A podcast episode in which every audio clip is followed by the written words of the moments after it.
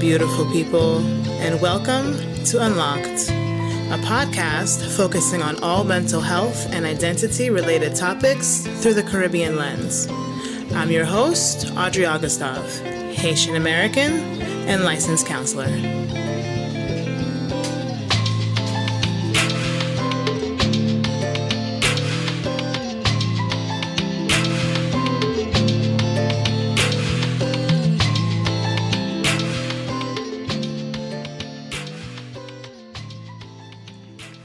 Hello, everybody. I don't know about you, but I've had several friends throughout the years that suffer from health issues that come with serious complications that I've struggled to understand. Not that I didn't want to, but simply because there are some aspects of life that can only be understood from the first hand perspective. Such is the case for polycystic ovarian syndrome, more commonly referred to as PCOS. PCOS is a hormonal condition in women characterized by irregular or no menstrual periods, acne, obesity, excess hair growth, fatigue, excess pain, and or fertility issues. On episode 2 of Unlocked, I sat with Amani Mathurin, a journalist and writer from the island of St. Lucia. Amani currently runs her own blog, Writings on the Wall, which she uses as a medium to discuss sensitive issues affecting women and young people in particular. She currently holds a BA in Media and International Development and dreams of someday distinguishing herself as a filmmaker who explores issues around culture, race, gender, and migration and how they shape the lives of Caribbean people. I learned a lot from Amani about the toll that PCOS has on her mental health and interpersonal relationships. Take a listen. Hi, Amani. Hey, thanks for having me. Thank you, thank you for showing up. How are you doing today? Really good. I had a really great day of self care, so I feel really good. That's nice. That's nice. I think for me, I'm feeling uh, ready to end my day. it's been a long day of productivity, so I feel good, but also like wanting to be in bed. hey, I, I know that feeling. okay, so can you start off by telling me a little bit about what the PCOS experience means to you, right? So, not as far as the general definition by the book, but like when you identify yourself as somebody that that has PCOS, like what is that experience like? I think the first word I'd use to describe it is confusing because I think it's so many things happening at the same time and it's sometimes very hard to wrap your mind around all the changes that you're feeling. So there's a lot of physical aspects to it like getting used to your body changing a lot. There's like for me, I've suffered with weight gain and constantly being exhausted. So there's these challenges, and there's also the emotional side of it where I constantly, I feel like I get stuck in a depressive cycle. So, for example, I get depressed about my weight, then I get depressed about not having the energy to exercise to lose the weight. Mm-hmm. So it's almost like you're in a cycle of who am I? What can I do to make this experience not as difficult? Because I think the one of the most important things is there's not really a cure. So it's more you getting used to understanding the lifestyle changes and learning what works for you to kind of lessen the side effects in a sense. Is there any particular side effect that you identify as being the hardest one for you to manage?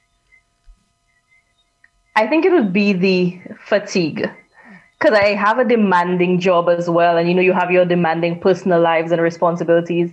So for me, I always feel like towards the afternoon, I get very, very tired. And when I tell people I'm tired, they brush it off like, you know, everybody's tired. But I constantly try to explain that it's not your usual tiredness. It feels like I'm completely drained, like I have absolutely nothing left to give. Even if I haven't had like a day that's full of physical activity or anything like that, I could be doing nothing and I could still just feel that burnout. Sometimes even first thing in the morning, I wake up and I feel completely drained. Mm.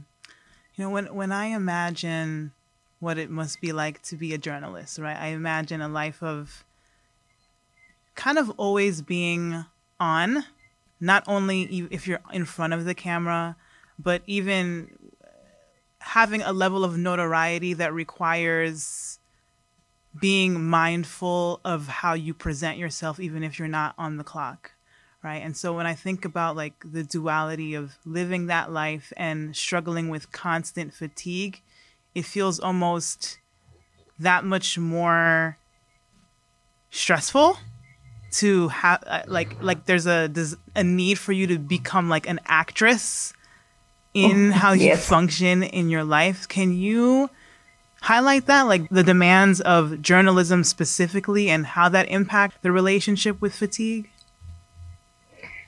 i feel like you're right it's almost like you you can't let yourself seem too tired because I think people want you to just do the news and do it well. Nobody really cares about what's going on in your personal life. Once you can get the news out at eight o'clock sharp and it's a good newscast, that's all that matters. So for me, I feel like I've gotten really good at, I wouldn't say pretending I'm not tired, but just powering through it. And, you know, just being encouraged by the fact that the day is going to be over soon and I can get to go home and rest but I try not to show it too much. I try not to complain too much, especially. And I think being a reporter as well, you interact with a lot of different people. So that also sometimes takes a lot of energy in trying mm. to always be, I wouldn't say upbeat, but you know, always kind of coming across positive and being nice to people that you meet because you never know who you might come across.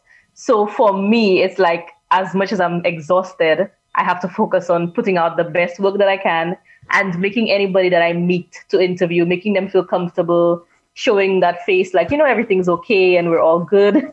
So you're right. It is a lot of, I'd say, acting on a day to day basis. Right. It's, you know, um, I follow you on Twitter and it's funny. I never identified like what I do as a counselor as being closely related to journalism. And I don't know why, because there's such a similarity in terms of the, the, constant communication with people and so it, it is it is pretty um I don't know, emotionally taxing. It's more than like the physical, right? It's it's there is yeah. like a spiritual draining of, mm-hmm. especially I can imagine like with depending on the nature of the story that you're covering, if if there's a particular heartfelt component to it, that it would yeah, drain you definitely. more spiritually. Definitely, I feel like that with a lot of because I mean we cover almost everything, but sometimes, you know, there's the things that you almost always have to cover, like crime and violence and even human interest stories. When you meet people with some really sad stories and you feel like you kind of, it's kind of hard to separate yourself because obviously you would separate yourself on a professional level because you're a, prof- a professional, sorry. But at the end of the day, you're still human and you take all of these things in and you're carrying that energy around with you. So it does feel very heavy sometimes. Hmm. So, and I think what makes it a lot more difficult for me is that I also struggle with anxiety and depression. So I think when you put all of these things together, sometimes it just feels like a jumble of emotions. Mm, you know, uh, that's. I was actually going to get into that. Um, I actually had a friend that had PCOS. We're not close anymore.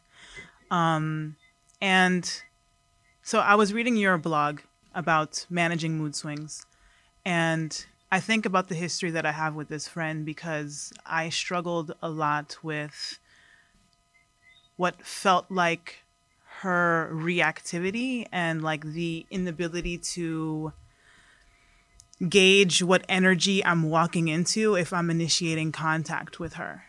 Um, mm-hmm. and I I I know that I was patient um, but I also know that it did reach a point where I felt like this isn't fair to me, even though mm-hmm. there's that there's two ideas of fair. Like there's your fair because of what you struggle with, and then there's my fair because I actually didn't do anything for you to be like kind of this short with me. Um, mm. And so I'm kind of wondering, like, how how much grace should people have to offer you? Like what what is fair in being a person in your life uh, and showing up for you while also showing up for themselves? That is a very tough question. Wow, I thought I was the journalist here, but okay. wow. Now I know what it feels like when somebody throws a question at you. um, I think it's funny because I've been thinking about these things myself a lot lately like evaluating my friendships and my personal relationships and wondering like am i asking for too much from my friends and the people around me because from my perspective it feels like i want them to be patient with me. I want them to be understanding. And it seems like a natural thing to want in a friendship. But when you put yourself in the other person's shoes you start to wonder do they feel like i'm asking too much? Am i draining them? Because i think we don't think about that often. We think about how we feel in friendships. But I think I've had to be very honest and I've had to realize that my mood swings do negatively affect my interpersonal relationships. And I'm really thankful for the people who understand and who, you know, they're very, very patient and they're by my side. But I'm learning that there's only so much you can ask for, like you said. Um, so I think it's a difficult question to answer how much grace you can have because it really does depend on each relationship and in fact, it depends on each day because, you know, everybody yeah. has good days and bad days.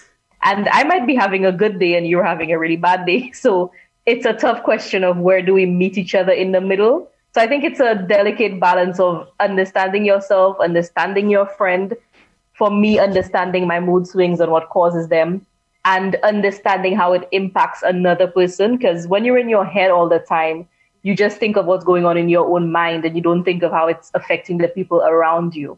So it's a balance that I probably haven't found yet, but I'm still trying to find it. Right. And I imagine that that creates this interesting relationship with guilt. Yes. Yes, I feel that way because I feel as well that whereas I expect people to be there for me, I've started to realize that maybe I'm not always as available as my friends would need me to be. So when I'm having a really bad day or when I'm really tired or going through something, maybe I maybe I miss the signal that my friend is needing something more from me that I'm just not ready to give at that point in time. So yeah. Okay. Well, I don't know. I, to be honest, this friendship that I lost, I, even using the word lost is kind of interesting because loss is. it's not to say that things were like worse because we're no longer friends. Um, but it it was a very sudden kind of okay, we're not friends anymore. You know, moments that led me to have to process a lot. Um, and I don't know. I just think it's important to kind of highlight, like, on the other side, that I, I believe that anybody that cares about somebody with PCOS and that knows that, like, knows what they're kind of working against for lack of better words mm-hmm. and there is a lot of processing i mean i do i do remember thinking a lot about what i felt like was unfair to me and but what i felt like was unfair to her and not knowing how mm-hmm. to manage that and and not even knowing how to have the conversation because i never even knew when was the right time to have the conversation and i and i really feel like i tried to have the conversation the best way that i knew how but it just didn't work out and I don't know. I think sometimes I I still hope to like have another conversation because I don't think that she knows it felt difficult because I feel like if I would have said this is how often I have moments when I felt upset but didn't like verbalize it, it's almost telling the person this is how difficult you are. You know, so I almost can't even highlight that without making the person feel bad. Um, but yeah, it, it is a an interesting kind of like push and pull on both sides. In your blog, where you were talking about uh, PCOS, you highlighted your relationship with fertility and mm-hmm. the battles that causes. And so I, I think like a very obvious question is, you know, what is it like to manage wondering if you'll ever get the opportunity to be a parent but an even deeper question that I think tends to tends to go like under the radar is how does that impact your relationship with your womanhood and your femininity? Because i feel like the ability to bear a child is a huge part of how we define womanhood. And so if we feel like we might be denied that without it being a choice it causes into question like our worth and that even comes up in you know dating So, can you highlight for me that aspect of it, like what it means as a woman to question your fertility? Okay, we're going very deep here. Okay, I like it. um, I think it's a very strange thing because I've I had never ever in my life before thought about the possibility of not being able to have kids. I think because you just go through life and it almost seems like a natural thing that someday you're just going to be a mother. And what was really difficult was that the same day that I got diagnosed, in the middle of that same doctor's appointment, the doctor just casually asked whether I would need fertility drugs. And that caught me really off guard because I wasn't, I didn't even know that that would have been a side effect. So to just be asked very casually, do I think I need fertility drugs? That was like, wow, this is a lot to process here. And I think it sent me into a depressed spiral for months. I, I think I just focused on that one aspect a lot because it was something that I was not prepared to deal with. Because I had been battling the other side effects like the weight gain and the fatigue and these things and the hair growth. I was used to them in a sense, even before I had been diagnosed and I had read up a lot about PCOS, so I understood what was happening there. But the possibility of not being able to have children, I think it really just took me off guard. And I think as well, you know, I'm at that age. I'm 27 now. I was about 25, 26 when I got diagnosed.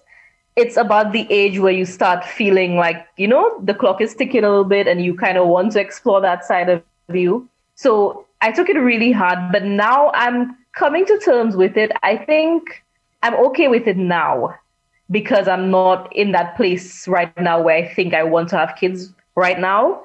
But I know that when the time comes and I'm going to be in a very serious relationship and I would start thinking about kids, that that's going to be a very, very difficult journey to go through with a partner and having him understand everything.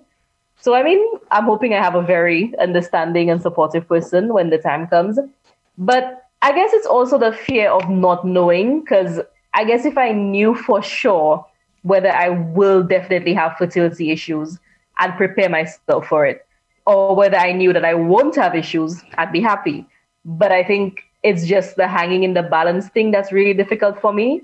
That I'm probably only going to find out what the answer is when the time comes where I want children. And I think that's going to be very difficult to deal with. Okay. But you asked as well about the womanhood thing. I think for me, I don't think I personally have ever defined myself in that way. Like I, I understand that there's that deep connection, and I think society definitely creates that expectation. But for me, I don't think I've ever based my womanhood on the idea of children. But I understand that there will be questions soon probably when I get older and everybody's be, going to be like, all your friends are having kids, all your siblings are having kids. What are you doing? so I'm definitely going to have to prepare myself for those questions. Hmm. H- have you defined for yourself that when you are like on the dating scene, at what point is the time to introduce that dating you comes with this package? Like, when do you talk about that? If you're referring to the fertility issue specifically, Yeah. I feel like that's something that I would have to leave for when I'm certain that this is definitely long term and that this is the person that I want to have that level of relationship with. Because, you know, in your 20s, you're still dating and still, you know, kind of finding yourself and finding your partner. But I think for me to have that kind of conversation with somebody, it would definitely not be an off the bat thing. It would just be when I'm secure in our relationship and I understand that we can have this discussion and I guess also when I have a sense of what the what my partner would want from a relationship as well. There are some that would argue like that that might not be fair to a potential partner. What would you say to them? True, I would definitely understand where it comes from, but I also feel like it's not fair to me to have to put that out on the table very early in a relationship, especially since I don't know for a fact that fertility will be a problem. I think if I knew for a fact that it would be a problem, I might have that conversation earlier in a relationship. But I think it's difficult to tell somebody, hey, we're riding this little wave and we're having a good time together. And there might be a possibility in the future that I might not be able to give you kids. I feel like it's a very big boulder to just throw in a relationship. It's a very big what if and a very big, you know, uncertainty. Mm. So there was a particular line in your blog that stood out to me. It's um I don't know if I will ever lose weight and go back to the body that feels like it actually belongs to me. And that it struck me because it made me wonder the extent with which you feel capable of loving yourself. Yeah, I think for me, the battle with my weight is particularly difficult because um, a couple of years ago, I'd say maybe 10 years ago, I actually used to be a model. So I was used to being very, very small. It wasn't for modeling, I was always just a very tiny person. So I would actually struggle to be 110 pounds. That's how small I was. And being a model and being like in that spotlight and everybody kind of seeing you and knowing you, you to have a specific body type. And I would do a lot of swimsuits, music videos, runway shows, and photos, everything.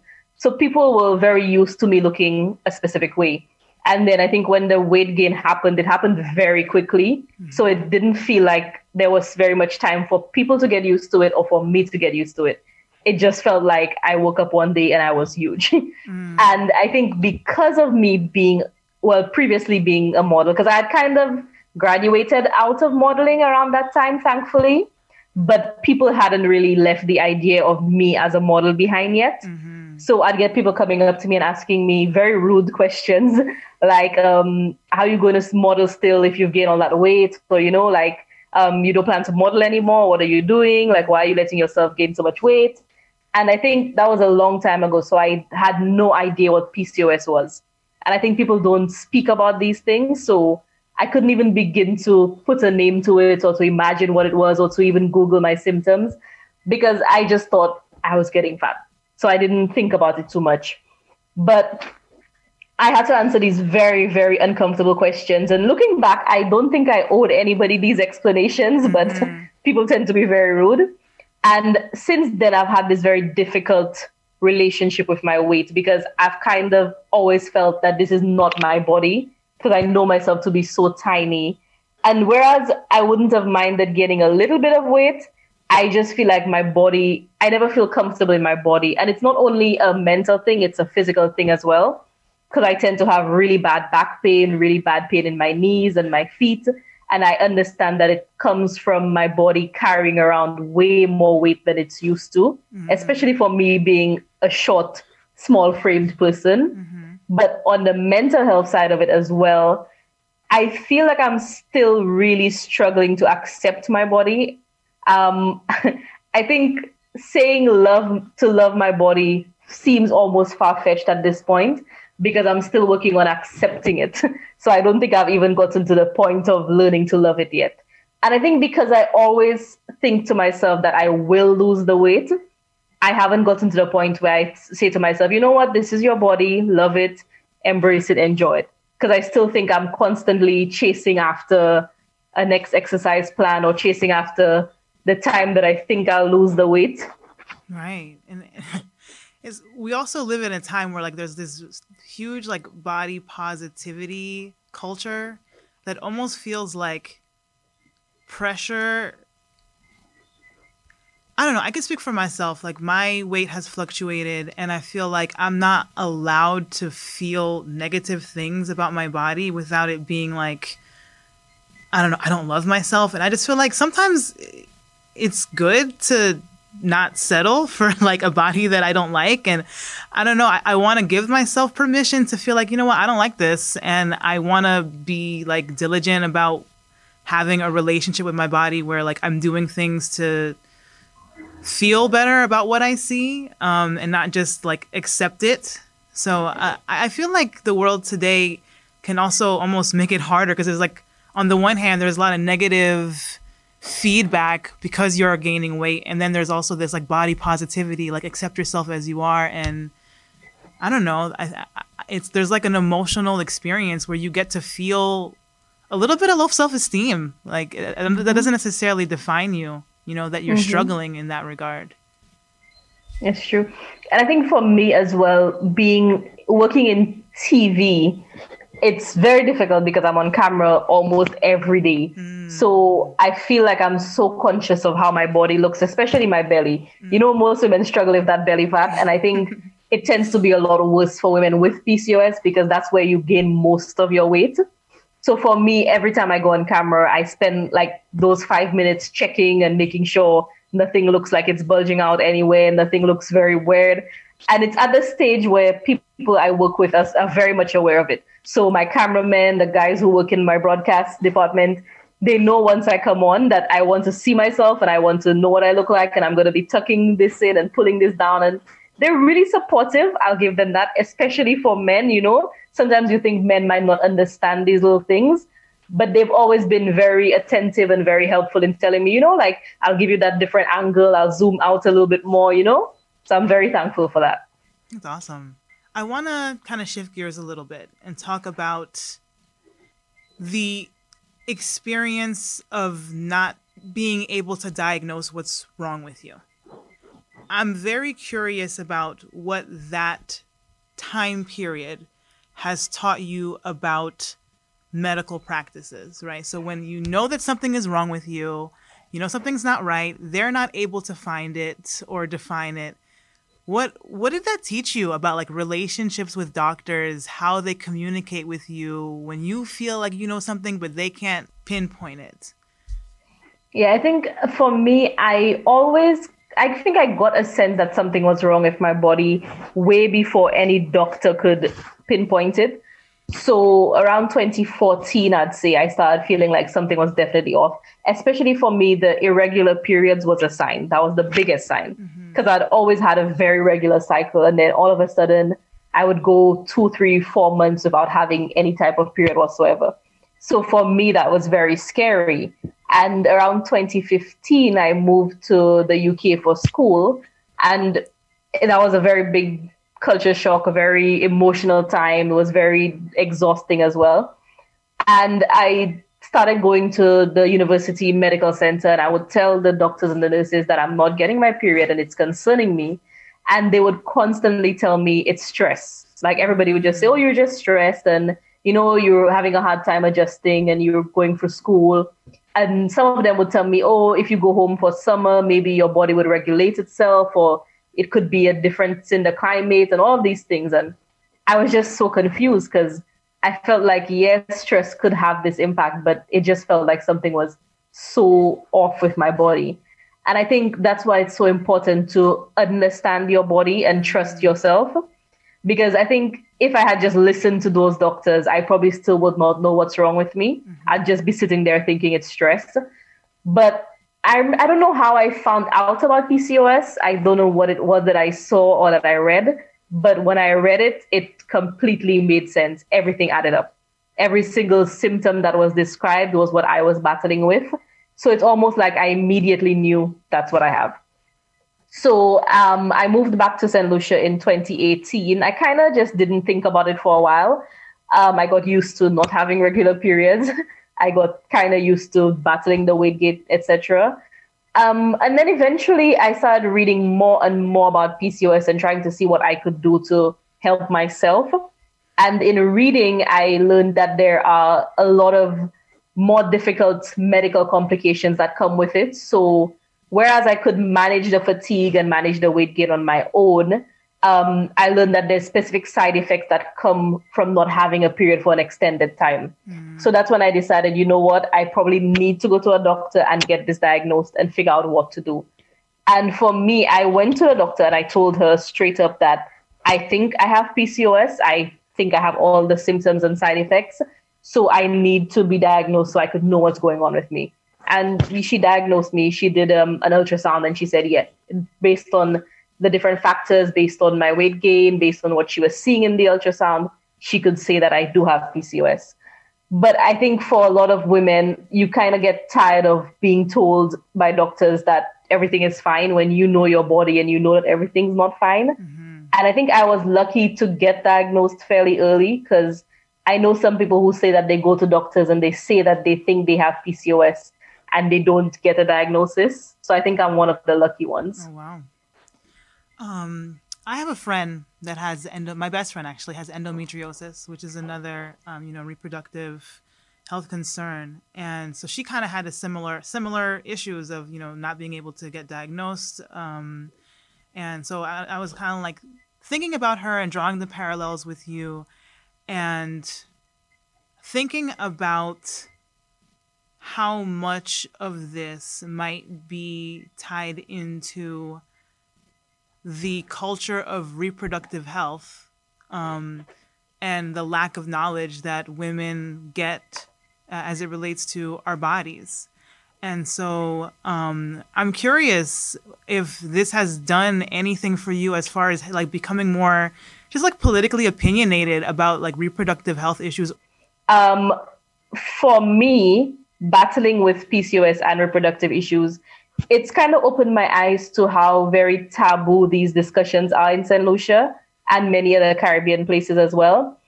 And I feel like, and funny enough, I did a live show once about reproductive issues where I spoke to somebody in the medical field. And we were talking a lot about how women often don't know what's going on in their bodies because we don't talk to each other mm. about the things we go through. So for me, battling with the pain and with the very irregular aspects of my menstrual flow, I wish that I had felt more empowered and more comfortable speaking about it because I would have probably realized that something was wrong with me very early on.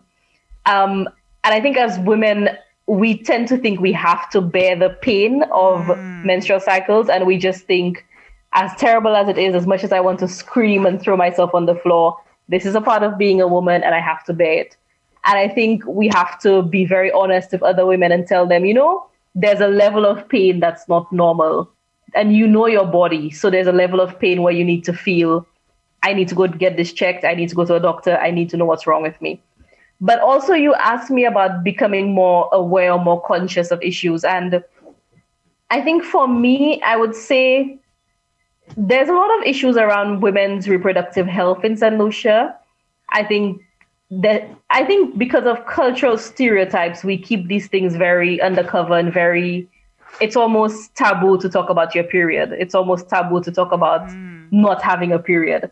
And also, especially as a young girl, because I think for me, I'm old enough to battle these things, but I think what it could be like for very young girls who have very irregular periods and they feel scared going to their mom or going to an older sister because the obvious assumption will be, are you pregnant? Right, right. So there's a fear of going to your mother or sister and saying, I haven't had a period in four months.